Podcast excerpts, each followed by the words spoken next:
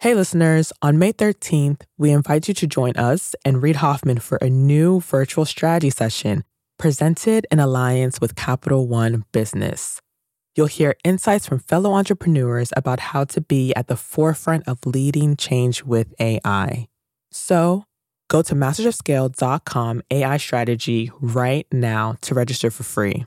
Again, that's mastersofscale.com AI strategy. Looking forward to seeing you there. The ships, they're very large. Some of them are up to almost 1,300 feet long. Some of them are tall as some buildings downtown in San Francisco. They're that long. They're built to go fast in a straight line. And so once they get into a harbor, they have to slow down. And that's where the ship assist or the tug assist comes in. That's Milton Merritt, the president of Amnav Maritime. And he's describing some of the massive cargo ships that come in and out of the San Francisco Bay. Milton's in the tugboat business, which means it's his job to help these behemoths of the sea steer their way into the harbor. Tankers are very heavily laden, a lot of cargo. And they're very hard to steer and they're very hard to stop.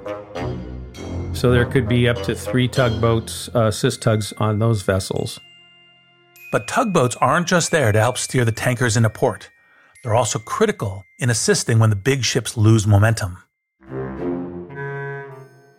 There's been many occasions where a ship loses its propulsion.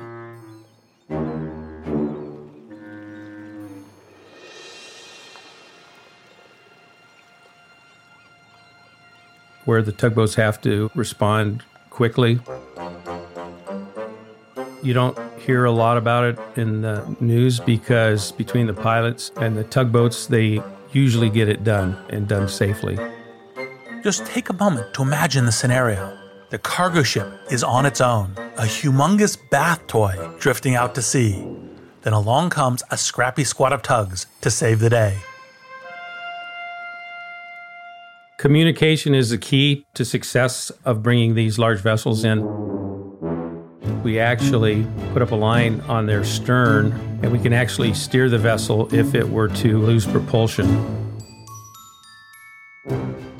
The ship's crew will throw down a line, and it has a ball that's weighted, and it's called a monkey fist. It's kind of a braided ball. And then our crew members will pick it up and connect it to our main line. Also, we carry rocket guns on the vessel, which is more for emergencies. In case you're concerned, that rocket gun isn't a weapon. It's a way to propel the tow line up to the big ship from a distance.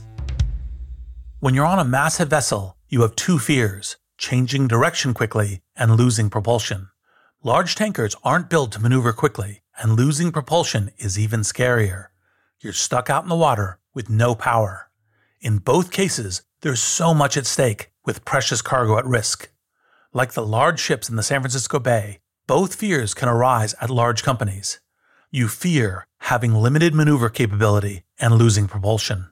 To get moving again, you'll need to tie a line to your own squadron of tugboats. That can come in many forms: new board members, a new CEO, new executives, reorganizing the company, or acquiring a shiny new startup. Yet there's another way: creating your own tugboats from within through smart intrapreneurship. In fact, such a feat is essential if you want to maintain competitive momentum. That's why I believe intrapreneurship is critical to growing businesses of every size, as long as you give entrepreneurs the right fuel to drive innovation and pull your company forward. You got to have incredible talent at every position. It's like this huge push. There are fires burning when you're going home. Can you believe it? Such an idiot. And then you go back to, this is totally going to be amazing. There are so many easy ways. So what to do? I have no idea what to do. Sorry, we made a mistake. But you have to time it right. Oops. Working out of a 3-bedroom apartment. Stuff that just seems absolutely nutballs. 10 years later, I'm like, well, that's just how you do it. We haven't made it. Just how you do it. This is Masters of Scale. We'll start the show in a moment after a word from our premier brand partner, Capital One Business. I woke up in the middle of the night because I had this nightmare that we were front page news, that we've done the stupidest mistake of our life by making this pivot. That's Aparna Saran, Chief Marketing Officer for Capital One Business. And she's recalling a moment from her previous position at Capital One when she was heading up a team designing a new business card. We had just made the decision to go all in and sunset the prior version of the product, which was honestly the cash cow for our business. When we made that decision within a senior leadership meeting, as someone who had been on the journey to build this out for 5+ years, it was really exciting. But by the time the weekend hit, I started to feel the responsibility and the pressure. We are taking this big bet on something that I've built. Perhaps you've been there. You've made a pivotal decision, and then panic sets in. How would Aparna calm her butterflies and steer her team through this pivot? We'll find out later in the show. It's all part of the Refocus Playbook, a special series where Capital One Business highlights stories of business owners and leaders using one of Reid's theories of entrepreneurship. Today's Playbook Insight: have multiple Plan Bs.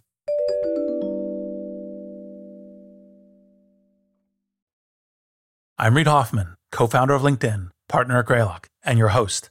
And I believe entrepreneurship is critical to growing businesses of every size, as long as you give entrepreneurs the right fuel to drive innovation and pull your company forward.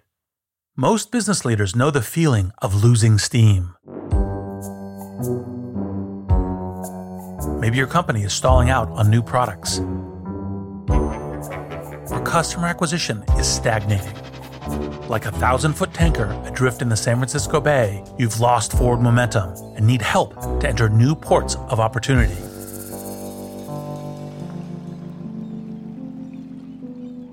Enter the mighty tugboat, ready to hit you up and pull you in the right direction. These tugboats can take many forms, from big changes in leadership to new product initiatives. And once those mighty little boats are in the water, it takes everyone at your company committing to the direction they're going. What this means in non-seafaring terms is you need to treat each new initiative or product launch as though it were its own startup, and everyone on the team as an intrapreneur. Intrapreneurship is how big companies stay relevant amid disruption.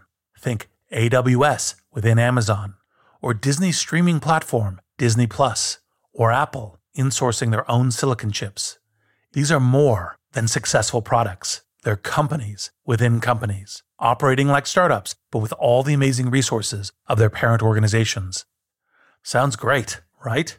Well, it is, but it's also really difficult to pull off unless everyone involved commits to an entrepreneurial mindset. Fail to do that, and it's like sending out your tugboats with no tow lines and half-empty tanks of fuel.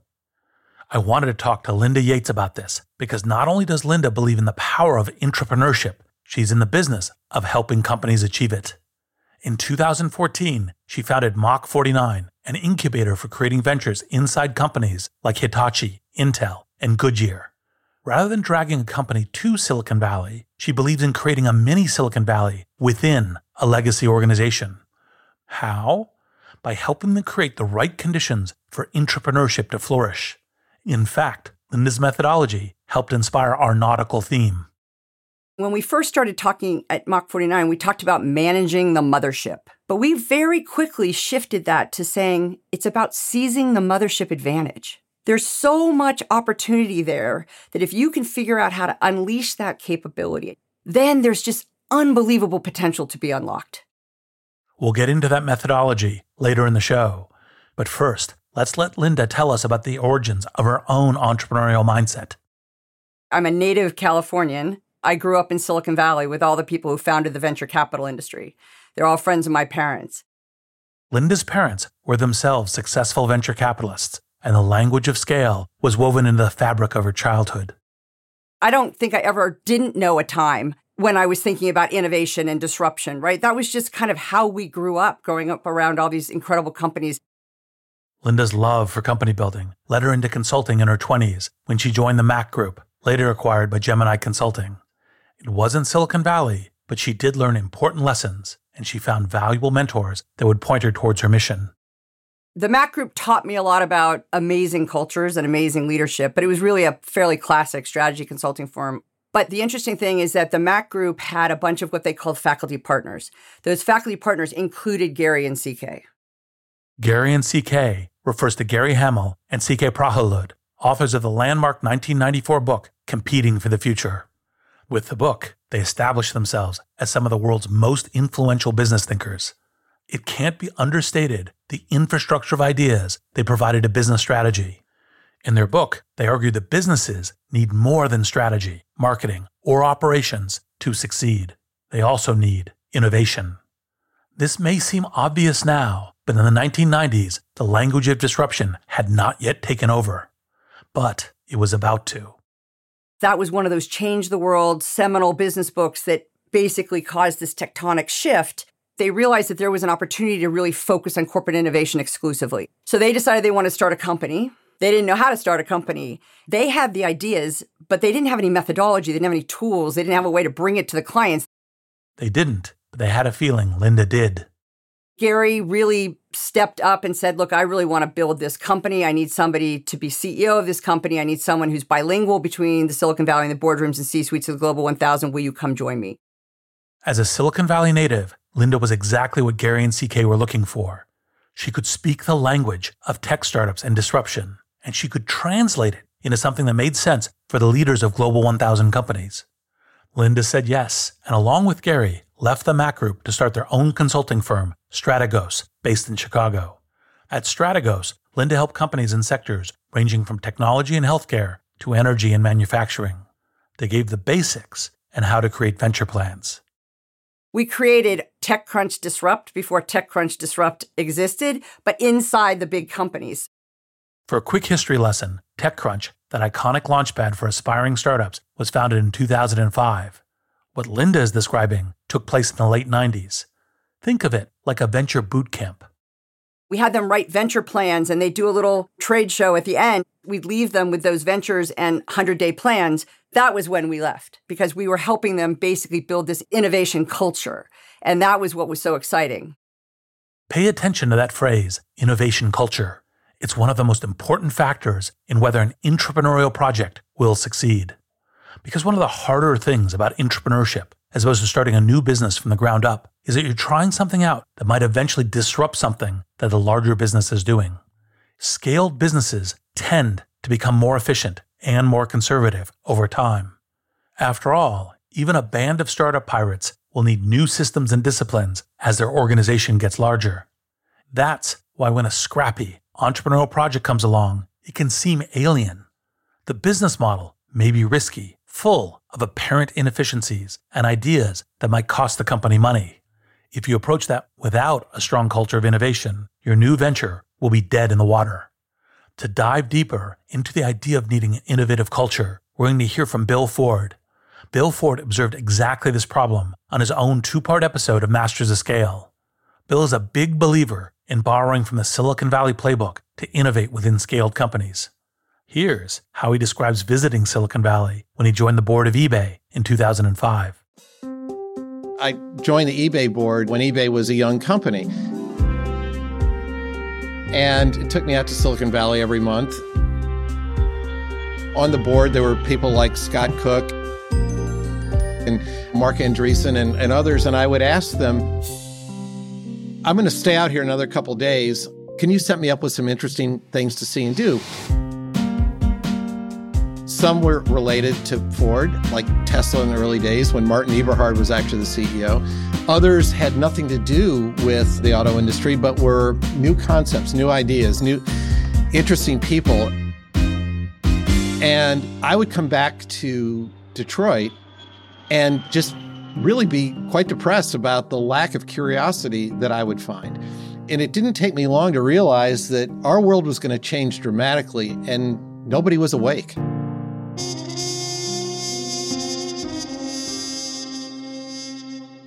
What you can hear in Bill's story is a difference in culture.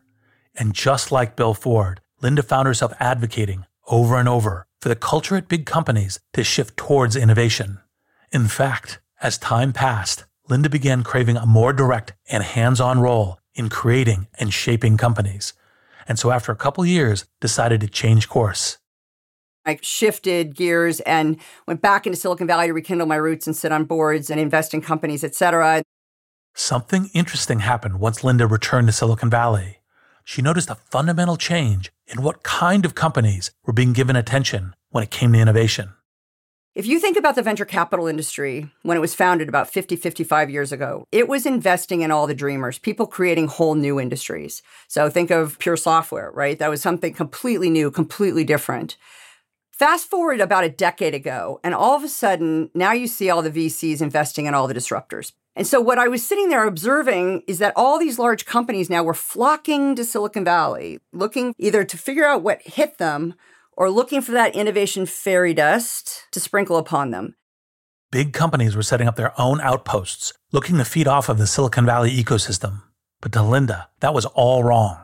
There isn't some magic fairy dust that will transform your company once you cross into Silicon Valley zip code.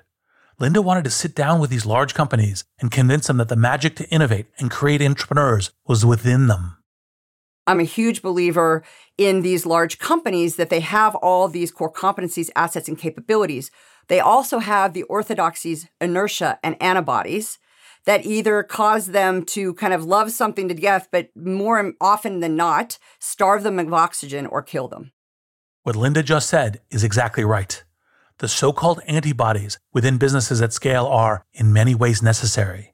But they can also make it difficult for a new product or initiative to have the space to grow, because antibodies can treat any new growth as cancer. That's why the secret to successful entrepreneurship often requires creating some distance between the new project and the core business. Most of all, you need support from the very top of the company. I spoke to my producers about this recently. Here's a bit of that conversation. Fundamentally, what you need for entrepreneurship is you need buy-in from the CEO. You need enough protection because the company really derives its culture and operating measures and efficiency. Hey, we put in $1 here and we reliably get $2. And so you need to have isolated for that because all the early things will all be, loss leading, negative indicators. So you need backing from the CEO or an executive. You need some separation from the rest of the business. And, you need to have what that mission is, why you're doing it. As an example, here's a story from Nest co-founder Tony Fadell on his own episode of Masters of Scale. Tony spoke to us about joining Philips Electronics as CTO and head of their mobile computing group. He was just 26 and coming off a stint at the legendary quirky startup General Magic. After trying to build in a place without much structure, he was looking forward to innovating new products inside an established company like Philips. I'm going to copy and leave the lack of process at General Magic behind, put in some process. I didn't know what that was, but some process better than no process. However, Tony soon ran into a problem any entrepreneurs listening will likely relate to. The steep and rugged hill you have to climb to get traction for a new niche idea in an established organization. There's even more politics when you're trying to do something all new at a big company, at least back in those days. People are like, why are we doing this little thing? We have bigger fish to fry with this thing that's making, 40% or 80% of our revenue.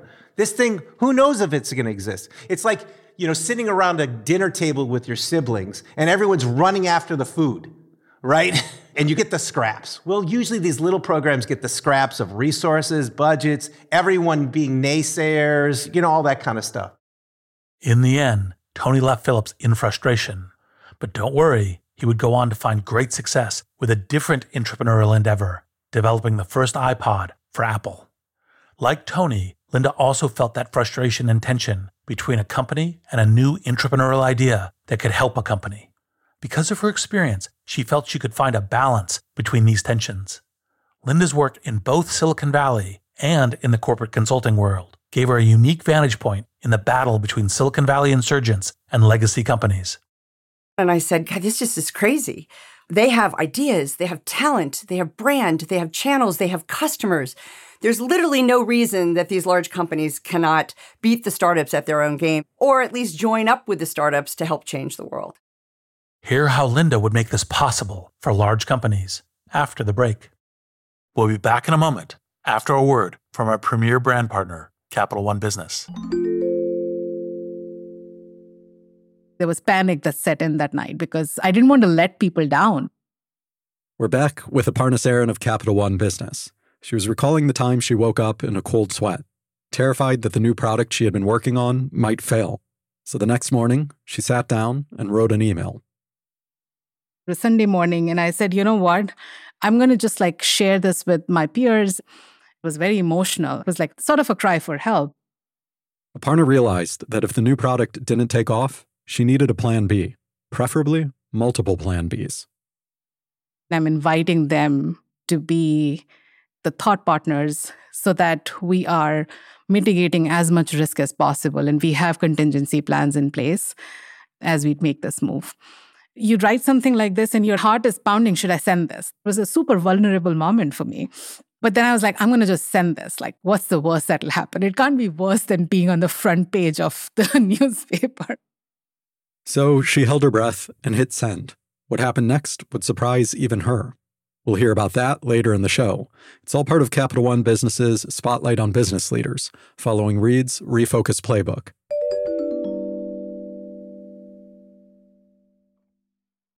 We're back with Linda Yates of Mach 49. If you're enjoying this episode, please share it with friends. Just click the share button on your podcast app. And to hear my complete conversation with Linda, become a Masters of Scale member at mastersofscale.com. There's plenty we talked about that we couldn't fit into this episode, including the best advice she's ever received, and a delightful misadventure while playing golf. You won't want to miss it. Before the break, you may remember the colorful way Linda described the powerful resource advantage of scaled companies. It's about seizing the mothership advantage. There's so much opportunity there that if you can figure out how to unleash that capability, then there's just unbelievable potential to be unlocked. I do believe that if you take enough speedboats and you tether them to the mothership in the form of ventures and they're successful, then all of a sudden people are going, ooh, wait a minute. Those are worth $100 million or $200 million or $300 million. Tell me again what those shifts are I have to make this a repeatable, scalable model. Linda decided that the best way to help companies seize this mothership advantage was to start an incubator.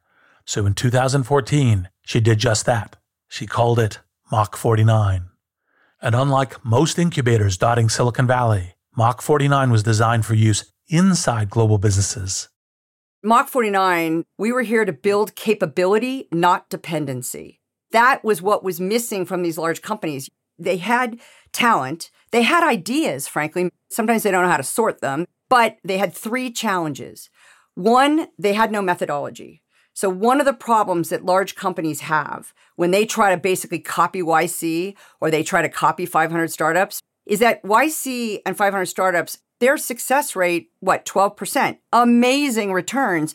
But given that they are multinational, multi-billion-dollar public companies, that just doesn't work. They needed methodology. Notice that Linda doesn't say they need my method or they need this one magical formula. Every company is different. But if you want entrepreneurship to succeed, you need a method. The second thing was this issue of friction. They have all these advantages, but if they have all these orthodoxies and they can't unlock their capabilities, their assets, their competencies, et cetera, then that friction is going to basically destroy anything they try to do. Any sized organization can have friction, but as you scale, they tend to multiply. The bigger you are, the harder it is to make pivots. Because one thing that's true of big ships, they tend to turn slowly. Some of this friction can be selective, where the leadership allows some risks, but not others. A corporation might be willing to incubate a project that undercuts its own business model, but not allow a brand risk with a product that could confuse customers. Figuring out where your company's appetite for risk stops and starts is one key to navigating this friction. And then there's the final challenge.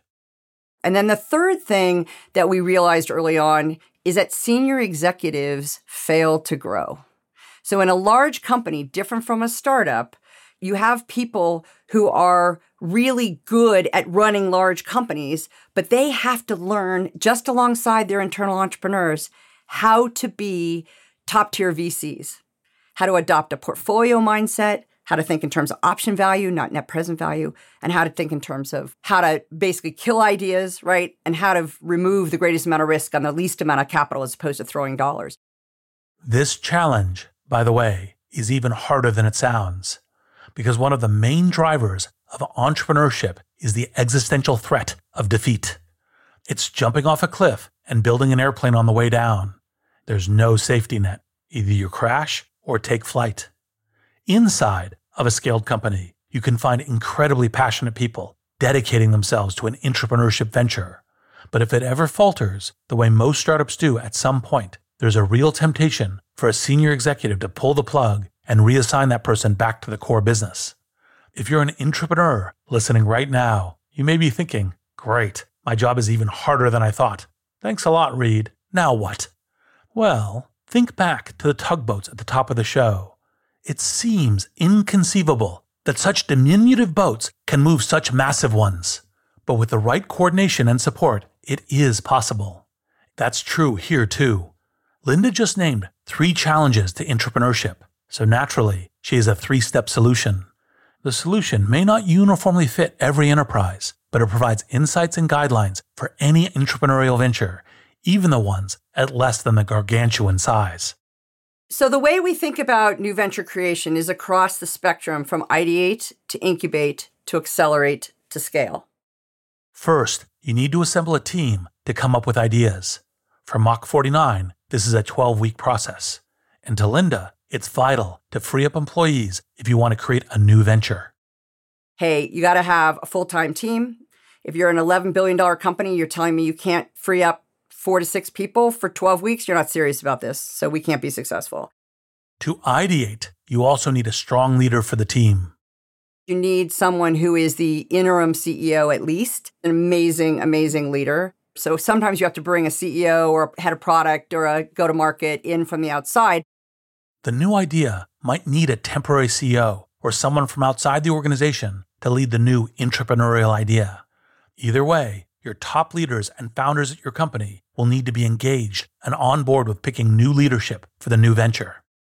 But I do think, and if the senior executives aren't involved, like as much as I love the front line and I love their enthusiasm, if the CEO and the C-suite are not engaged and they don't buy it and they don't believe in it, go find another company where they do, because it will never happen if those guys are not engaged.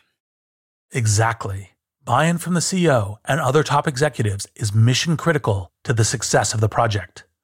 And as Linda said, they must be willing to give their ideation team time and space to invent and enough capital to reach the next phase. You have to have access to funding. So the one thing that will kill these internal ventures is if you don't know where, because we're not doing some theoretical abstract exercise. We're here actually to build companies, new businesses. And if they don't know where that funding is going to come from, then we have a bunch of pilots ready to go at the end of 12 weeks with customers who are eager to go to basically launch your MVP, to experiment, run pilots. And guess what? You sit around for 3 months going to look for $1.5 million or $500,000 or euros or yen. Forget it, right? Nobody's going to sit around and wait. If your entrepreneurial ideation has these conditions in place, time, a team, and capital, it can yield powerful concepts. Microsoft has executed such entrepreneurship.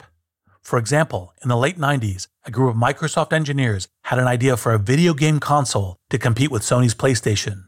And in 2001, Microsoft launched Xbox, which grew into a substantial video game brand, streaming platform, and online service used by over 100 million players worldwide. Once you have the right conditions in place, you need to ask yourself the next set of questions. What do you want this innovation to do? Where do we want it to go? When Linda sees her clients asking these types of questions, they're ready for the next phase. Now's the time to find out if your idea has legs. You see if it's up to the task of pulling the larger company toward new markets and opportunities. Does the idea work with customers? Is there demand? That's exactly the type of plan Linda draws up as companies grow their ideas. It's a how might we statement on the pain we're trying to solve, and a stakeholder map of whose pain we're trying to solve. Those two things give us a starting point. From day one after that, then we're interviewing customers like crazy. In essence, they go into what we call the incubate phase, One is what we call customer development, where they're out interviewing somewhere between 300 to 400 customers in 12 weeks. Why every venture capitalist does not require startups to actually go and talk to customers, I really don't understand, but it may be part of why we have roadkill in Silicon Valley. We start with the open-ended discovery, kind of value proposition-oriented interviews. And they're really looking for pain and to convince themselves that there is pain. Who are they targeting? They start to basically pivot and triangulate around who that is. Because if there's no pain, if there's no product, then guess what? You teach it to kill it. That's right. All that testing may end up with you scrapping the project, just like entrepreneurship. After Linda's clients know what their customers want through trial and error, killing ideas, creating new ones, it's time for the third phase. This is where the mothership advantage really kicks in. Once a project has made it through ideation and passed all that customer testing, it's time to scale that idea and hit full throttle. At that point, they do their final pitch to their new venture board. Their new venture board, it's go, no go. If it's a go, then it's time to accelerate and speed the venture along. Linda likes to point out the importance of seizing the built-in advantages of accelerating an idea within a company. What I say to people is, listen, you cannot sit back. You have to act like a top-tier VC. You got to participate in some of the activities, provide the access to customers, channels, and markets. That's the advantage they have over any well-funded startup. They have 30 million customers. They know where the core competencies, the assets, and the capabilities are, and they can remove the friction when it exists and know where the funding is going to come from. Because if they don't know where the funding is going to come from, then you might as well not start from the start. For Linda and Mach 49, there's a lot at stake for entrepreneurship to succeed. And as much as we love startups, most of those people are employed by large companies. They need meaningful, purposeful work. It gives opportunities for people who are, 55 and 60, who might not be able to afford to be an entrepreneur, but who are entrepreneurial to participate and to have that purposeful work. And the second thing is we need our large companies knowing how to disrupt and to innovate and to experiment, because they are the ones who can solve the world's biggest problems, from healthcare to climate change to sustainability to racism to wildfires to poverty to education to water. And if you marry our Global 1000 companies with startups that can move and can be agile, and if you can put those things together, then it's magic. To have successful entrepreneurship, you need just that, a set of magical conditions. You need motivated employees who are passionate about bringing the new initiative into existence. You need leadership support and buy-in, and the allocation of resources to enable the venture. You then need execution of the idea. It needs to be serving your targeted customers and still be related to the company's larger mission. It's a fine alchemy getting all these elements together. To grow a business, though, and to push it forward, to maintain relevance, this alchemy may be necessary. With the right fuel, entrepreneurs can drive innovation and pull your company forward. But whether you're a scrappy startup or a global player, innovation is worth the investment. I'm Reid Hoffman. Thank you for listening. And now, a final word from our brand partner, Capital One Business. Throughout the day, text messages and emails kept pouring in. Whatever you need, just let us know. We're back one more time with Aparna Saran of Capital One Business. She was telling us about a Sunday morning email she fired off in a moment of panic. Minutes later, her inbox was overflowing, and the support she found wasn't just emotional, it was practical. We talked about detailed contingency plans, and we created our go-to-market strategy. Before we are in full rollout mode, we had stage gates so that we could test and quickly learn and iterate. And within a matter of 6 months, as we were rolling things out channel by channel, those stage gates would allow us to pivot if we saw something that we didn't like. That day, Aparna learned a lesson that stayed with her. Having multiple plan Bs doesn't just expand your options. It gives you new opportunities. The best way to pivot is actually open doors for thoughtful conversations, because humility in knowing that you actually don't know everything, as well as the empathy in knowing that disruption is always drastic and abrupt, helps you go through that pivot with other people in a very different way. Capital One Business is proud to support entrepreneurs and leaders working to scale their impact, from Fortune 500s to first-time business owners. For more resources to help drive your business forward, visit CapitalOne.com/businesshub. That's CapitalOne.com/businesshub. Masters of Scale is a Waitwhat original. Our executive producers are June Cohen, Darren Tripp, and Jordan Cloud. Our head of content and production is Lori Hoffman. Our producers are Adam Skuse, Catherine Clark-Gray, Marie McCoy-Thompson, Alex Morris, Tucker Ligursky, and Holly Bondi. Our editor-at-large is Bob Safian. Our music director is Ryan Holiday. Original music and sound design by Eduardo Rivera. Audio editing by Keith J. Nelson, Stephen Davies, Andrew Nault, and Mike Gallagher. Mixing and mastering by Aaron Bastinelli. Special thanks to Chris Shea, Elisa Schreiber, Aria Finger, Saida Sapieva, Greg Beato, Adam Heiner, Colin Howarth, Willem Crowells, Tim Cronin, Kelsey Capitano, Sammy Aputa, Anna Pisano, Sarah Tartar, Lear Cermetis, Charlie Meneses, Chineme Ezequena, Emily McManus, and Mina Kurosawa. Become a member of Masters of Scale to get access to a year's worth of courses and content on the Masters of Scale Courses app. Find out more at mastersofscale.com/membership.